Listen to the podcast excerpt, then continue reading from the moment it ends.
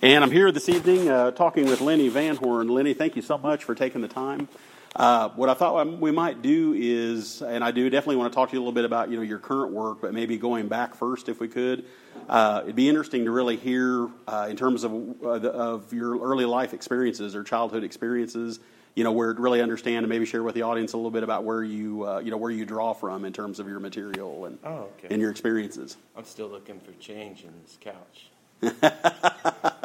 Let me know. Let me know. It could, it could work Uh, out.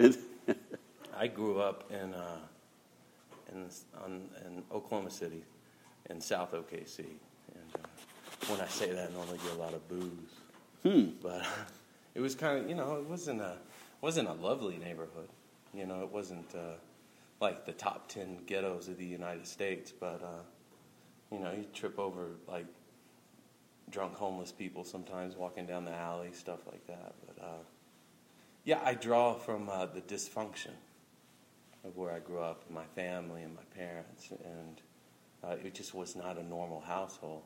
Hmm. You know, it wasn't like a leave it to Beaver. It was like this madness. Sometimes my parents would fight a lot, and I remember one time my dad like. Uh, I don't remember the fights. I good, he like grabbed a bunch of meat out of the freezer and you start throwing it at the house. You know? Wow. I don't know if I told you the story. Threw it at the house. I don't think you shared that one. Oh wow. It messed me up pretty good. Like I went to school, in grade school, and I was, I was, you know, I had my Thundercats lunchbox. This is in the '80s. I'm almost 40 years old. This is in the '80s, and I'm thinking about it. It's messing me up. I got my Thundercats lunchbox, and I grabbed my meat out, and I just started throwing it at the wall. and uh, I just dropped out of college. I didn't need that. I messed up that joke by putting it in the 80s. Was, Oh, okay. I was not in college. See, it's so much different sitting on this couch. Yeah. Like, this is cool though, because like I like all this stuff back here. I'm afraid it's going to come alive, and it's like a Tim Burton movie or something. Yeah. It's going to attack me, and Man. Is it different? I mean, I, and this, this just is kind of coming up in the moment. Is it different being funny? I mean, I know at the end of the day, you you know, being funny is just something that it happens, right? There's like it's kind of a an alchemy it's to a so certain much degree. but- easier when people are listening to you and they, they are drunk. Ah, okay. You know, Yeah. I was going to ask as far as like sitting down versus standing up. Is it a? I mean, it, is it? it is different because uh, there's so many impulses in my body wanting me to jump up and run around. Interesting. Interesting. I Yeah. should stay put for this thing. So, yeah, it's fun. Yeah. So as far as the, uh, uh, and I've seen, you know, I've seen some of your comedy and really enjoyed it, but it's, and I do, I love the, you know, the, some of the characters that you Yeah, bring to life. Uh, the characters. A lot of my comedy's character driven because uh, um, when I was younger, I was I was a musician like this guy. This guy's really good.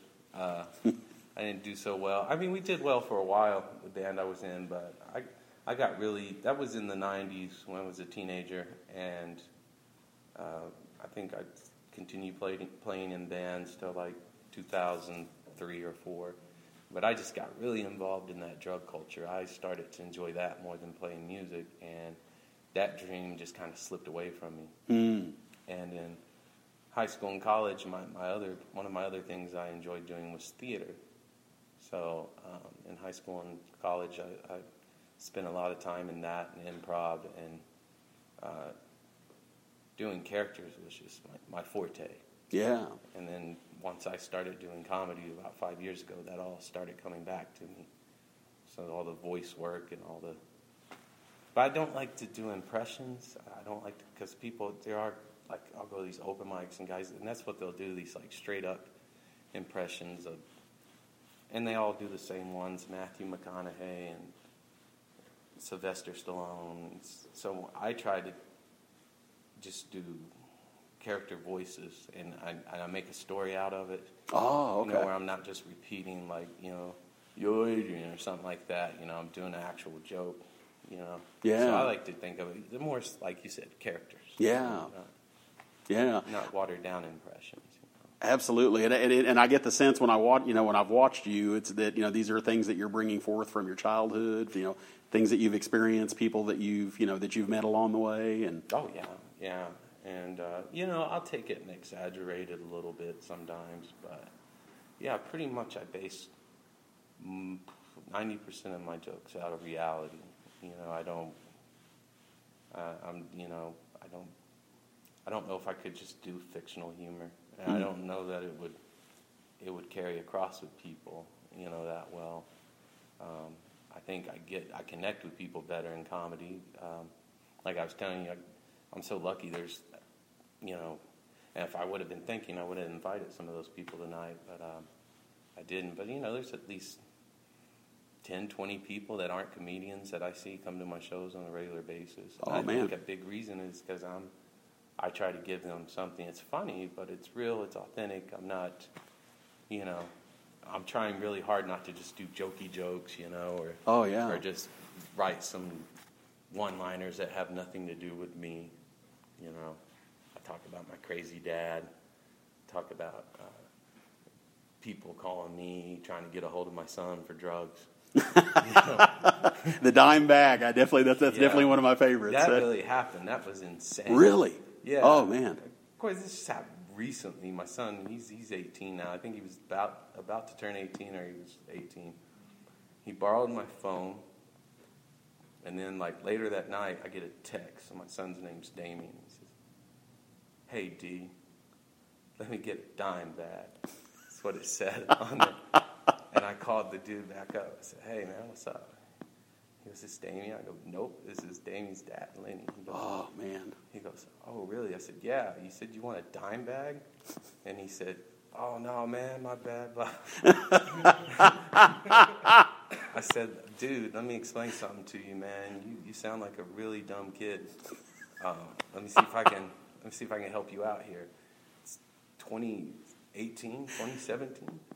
Nobody deals in fucking dime bags. Oh man, I love So it. you want to get a half ounce, man? Get on your bike, get your ass over here, man. Bring me that milk money.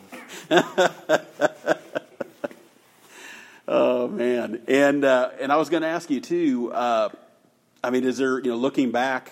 I guess it would be really cool to share with the audience a little bit about you know just what drew you to comedy, or I mean, what you know what ultimately you know You led to you trying this.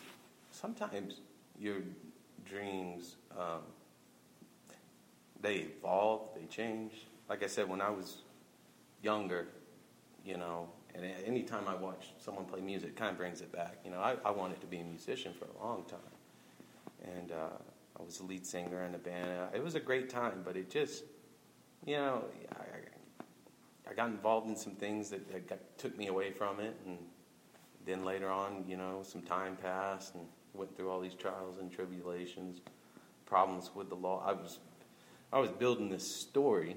I guess now, I have to look at it now. All this stuff, you know, I, I spent time in jail. I had problems with drugs, uh, some psychological issues, and I, you know, I have to think now. That, um, not to borrow anything from Robert Downey Jr., but I have to think now it's for a higher purpose. Yeah, And uh, I don't know, I was sitting around, I was real lazy. I gained a lot of weight because I, I quit drugs and uh, all that stuff. But I was like just thinking, man, you look kind of funny. hmm. You know, maybe, you know, and the one thing I did hate about being a musician, and I'm sure he can relate to this, is like, man, you have to carry all that damn equipment all the time, everywhere you go. As a comedian, I don't have to carry shit. Yeah, you just Sometimes- show up, sometimes- think, What, you don't have a stool? Okay, I'll bring one. Or you need a mic? I have one. You know, something like that. But most of the time, this is Yeah. it. This is all equipment I bring. yeah, 250 pounds this ugly. you know? So that, that's one thing. I, but, I, you know, I started thinking too, like, um, you know, all those, all that time I spent on my theater degree, I ended up dropping out. But I, all that stuff I learned, and I'm not doing anything with it. I thought maybe it could be helpful in comedy, you know, because I'm not, I'm not about to knock down the doors of acting anytime soon. So, Yeah. But it's funny now. I do comedy. I get acting roles. I get, you know, I got a theater in Shawnee hit me up about something. Uh, they just sent me an email this morning. So you know, it's opening up doors to other things I started. I was trying to do it one time or another. So yeah. it's it's really confusing. I don't have a good answer for you on that. It just kind of things happen, time passed, and I was just like, this is something I thought about too at one time or another. So Hmm. let's try this. And uh, yeah, it's very character driven. Uh, I remember when I was a little kid, I just loved watching Mork and Mindy. I was just Oh, yeah. fascinated by Robin Williams and his bam, bam, bam, you know. And uh, they actually had to. That's when they started using those um, handheld cameras on the television set. Oh, okay. because they just got tired of. They couldn't keep up with them, you know. So Man, that guy was always moving, wasn't he? I try to when I'm on stage. I'm nothing like him. He's insane. But, you know, I try to give a very energetic set um, when I'm on stage. You know, 'cause it's harder for people to ignore you when you do that. You know, and that's the Mm. difference too. Like with music, like and he probably knows you play music. Sometimes people might talk a little bit, but you can just play a little louder. You know, you can. But when you're telling jokes, man, people don't listen to you. That's a that's a raw feeling. Oh, wow. It's like you you really need that. That's like your backup vocals. Their laughter. It's like you're a jazz musician, and uh, they're like your backup musicians, your drummer, your, you know, all those guys. Um, and if they're not, and they're part of it, and if they're not cooperating, it just gets really tough. Like I've done 30 minute sets that have just went amazing, and like, man, that's over. You know, because a lot of times in the business, what'll happen is if you're doing a show somewhere and you're not a big, huge name, they'll tell you, all right, we're going to give you 30 minutes. When do you want us to give you a light? Like, light. Like they'll give you a flashlight, like from the back of the room, say, oh, give it to me three minutes before 30 minutes is over. Hmm.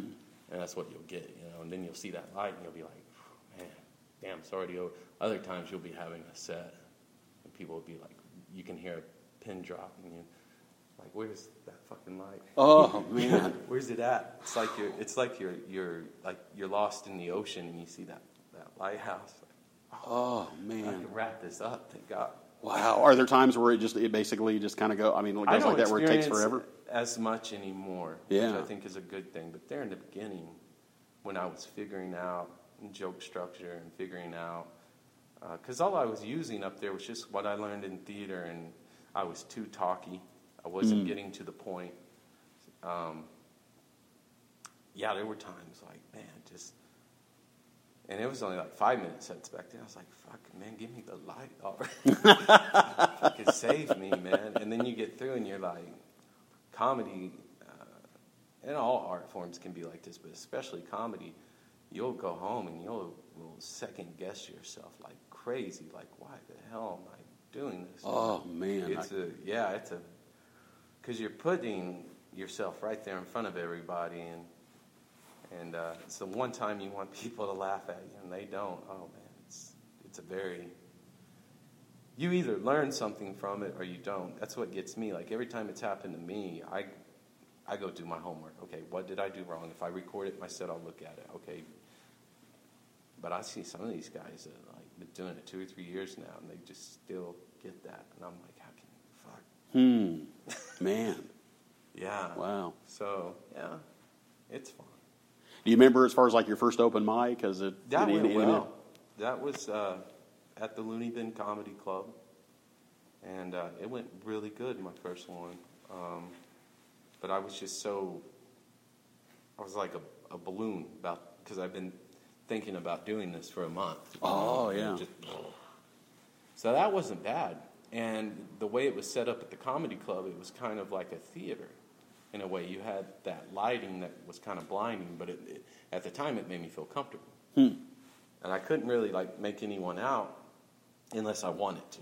You, know, you have to kind of focus. And now after that, I was approached by another comedian, and we're good friends now. His name's Matt Spurl.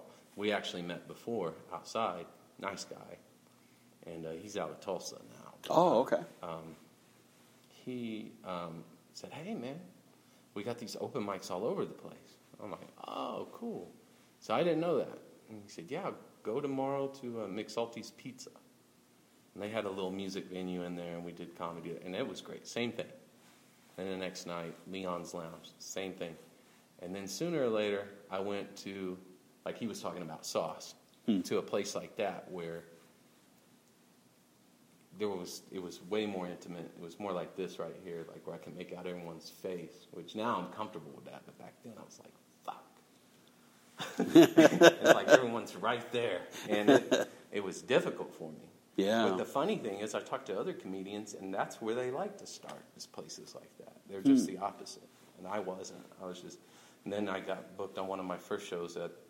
Um, it was called like something root, not not twisted root, but it was down here. Actually, it was like a um, soul food restaurant, and they did poetry. And uh, I don't know, man. There's just a bunch of old people in there eating, and uh, a couple young people, and I just was not doing very well. And I remember this old African American couple trying to eat and just looking really disgusted at me. Oh man.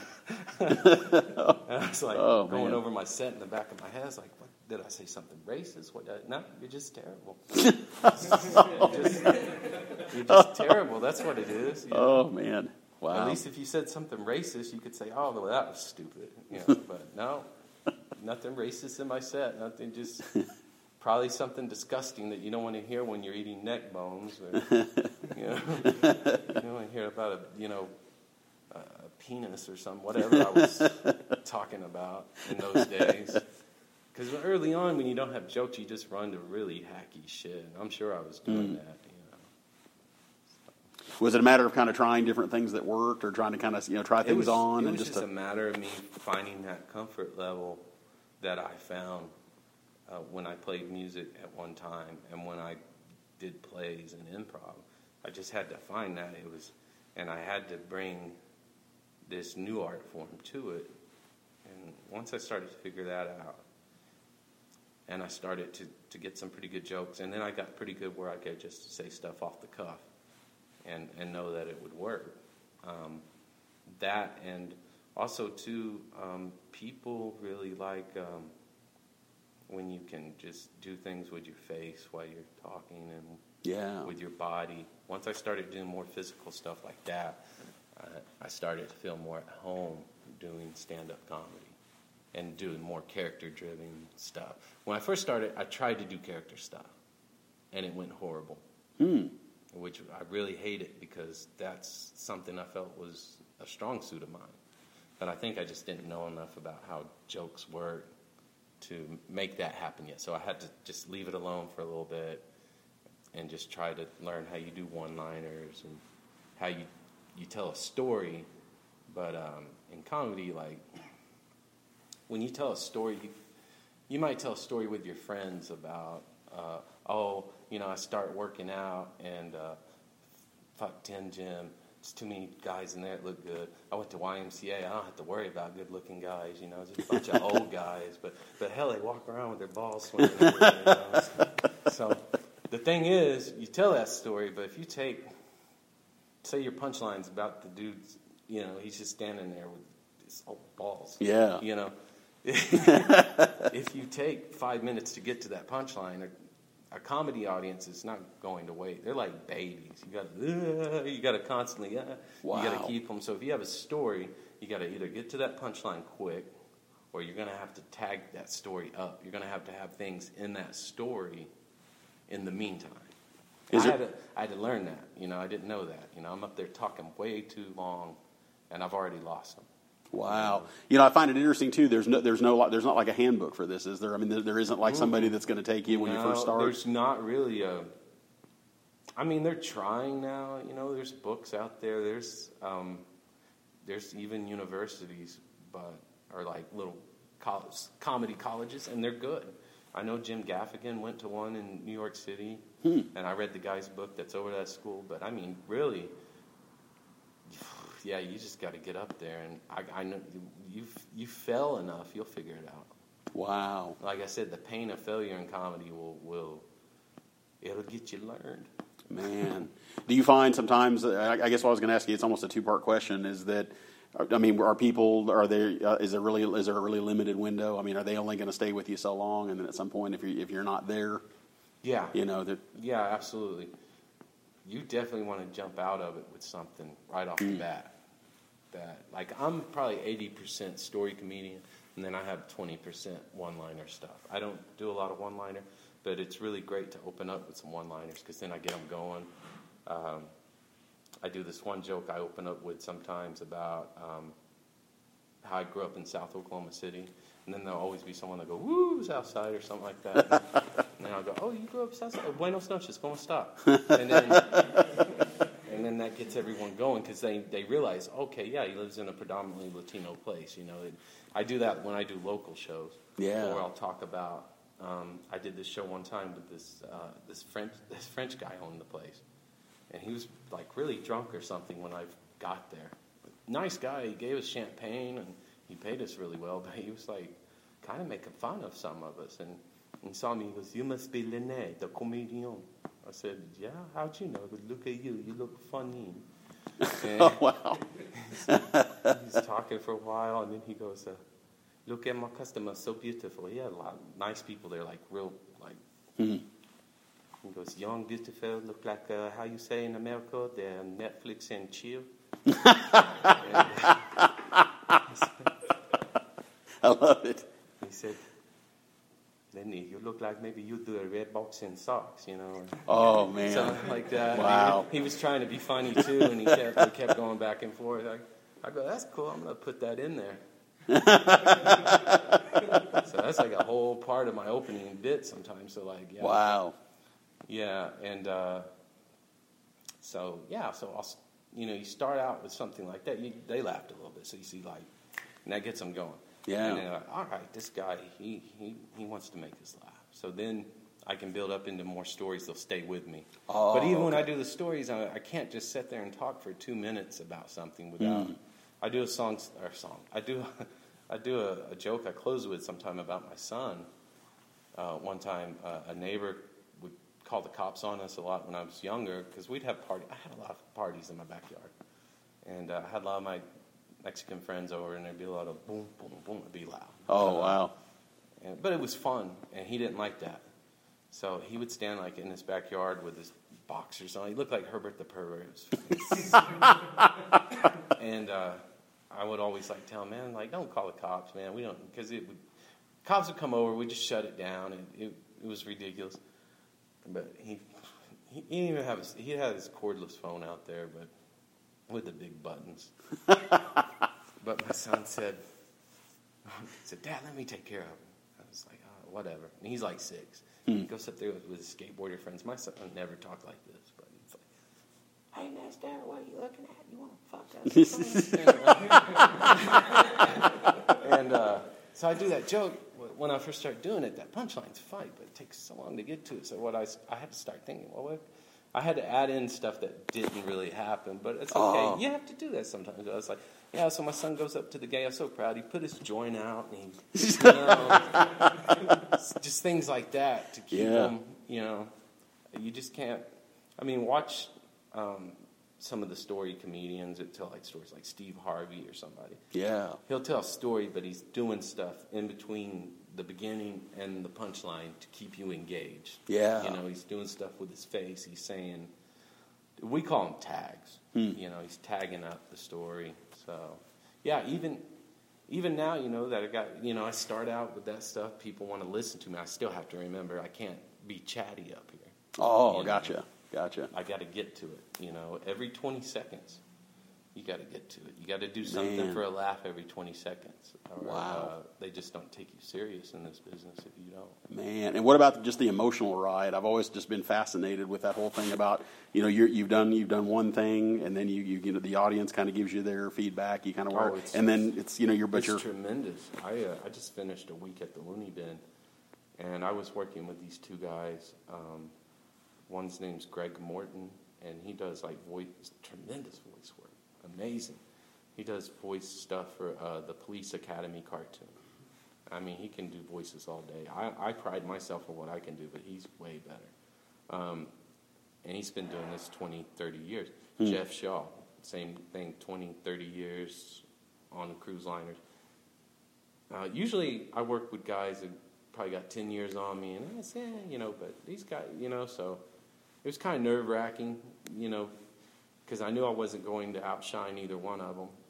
But, you know, so that, that kind of got in my head. And there might have been one show, like the last night, Saturday night, we had two shows. Probably that first show, I got some laughs, but I could have, I, I missed some opportunities to kill it. Hmm. Because I'm sitting there working with these guys, and one of them's giving me all this advice, and I know he means well, but it's just stop it.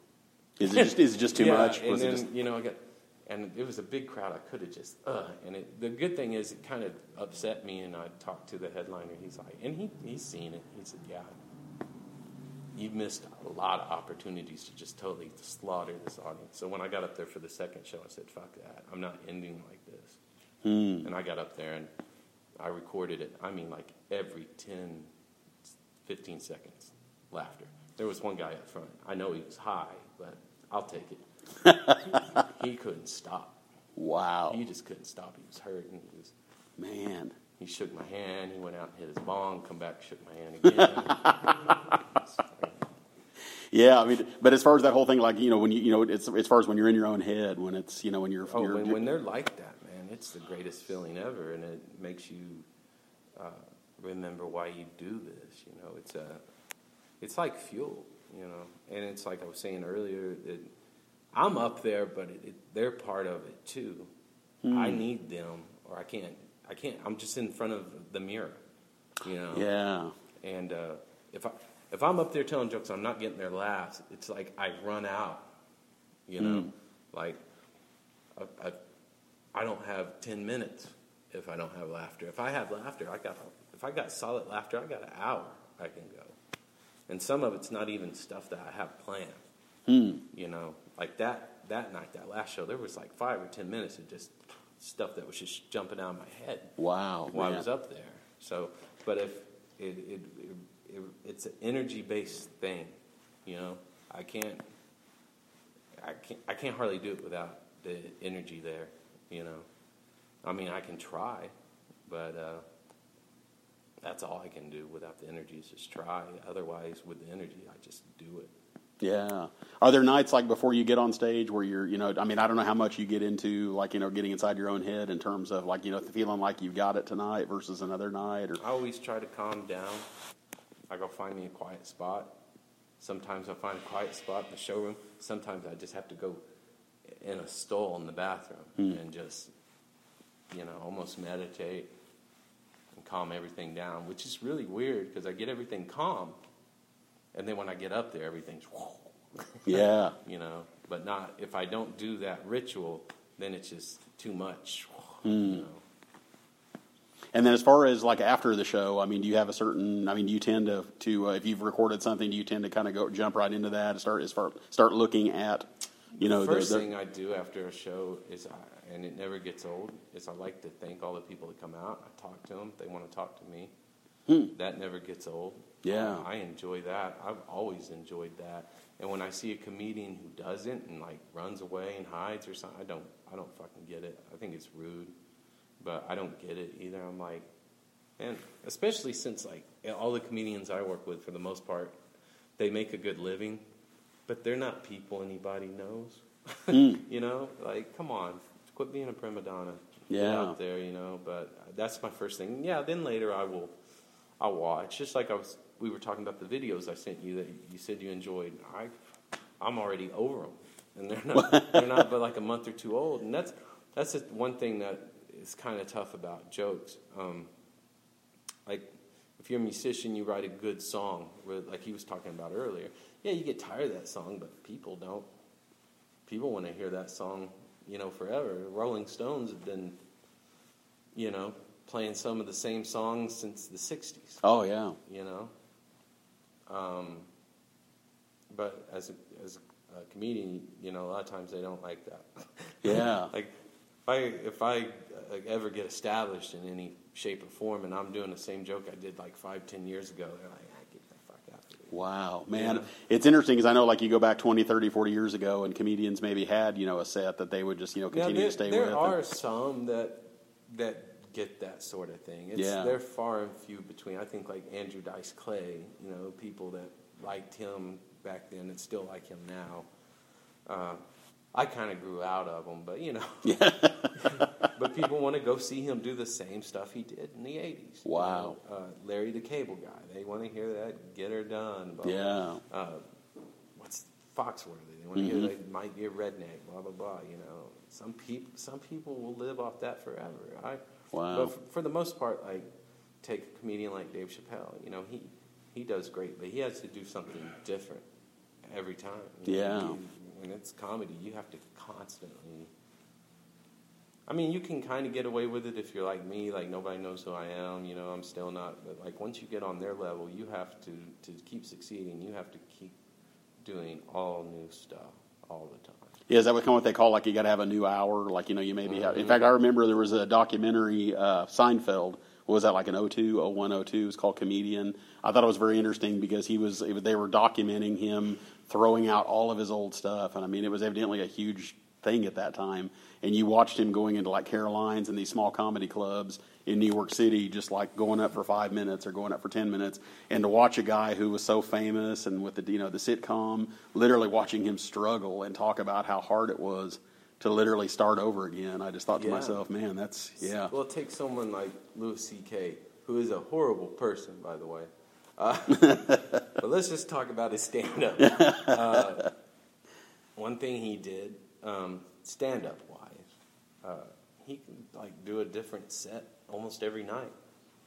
Yeah, wow, I, I can't do that. You know, I can take, well, I can do it for about two or three nights, but I couldn't do it for a whole week. Hmm. And I, I can take jokes and then I can like start playing around with, you know, improv stuff a little bit, throw that in there, but I can't change the entire set for a whole week. I'm just not, I'm not at that point in, in my life.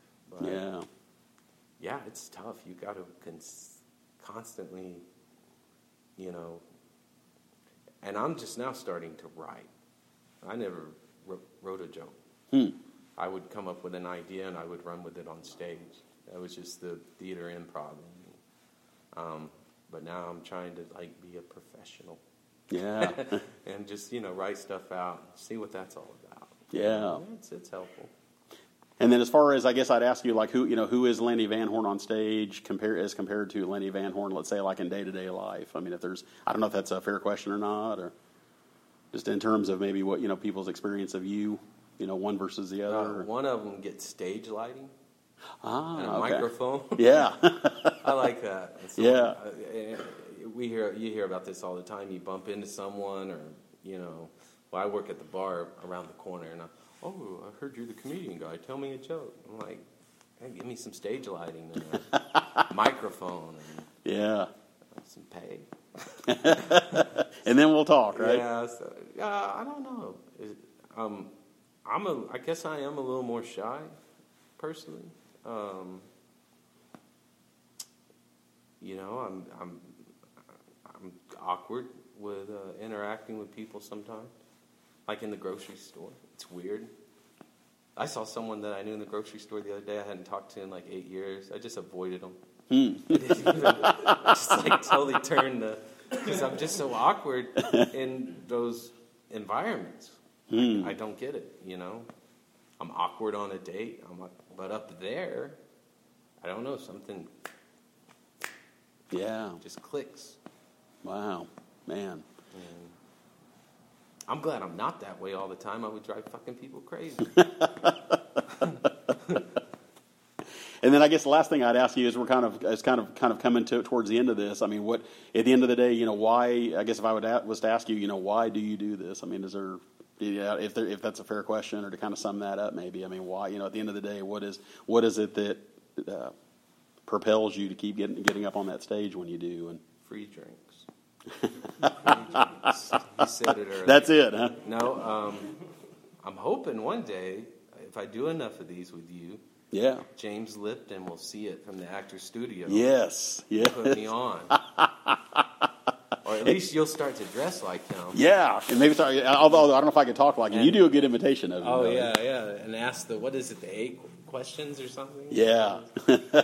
What's your favorite curse word? Just one? There's got to be more than that. Pussy. juice. you didn't hear it was pussy. I bet he hasn't heard that one yet. no, okay. Before Probably stop, not. I'll tell you where that came from. Yeah. Uh, and I do a joke about it. When you go to like a say Loony Bin Comedy Club for open mic night, and if you guys feel funny, go there on Wednesday night, sign up.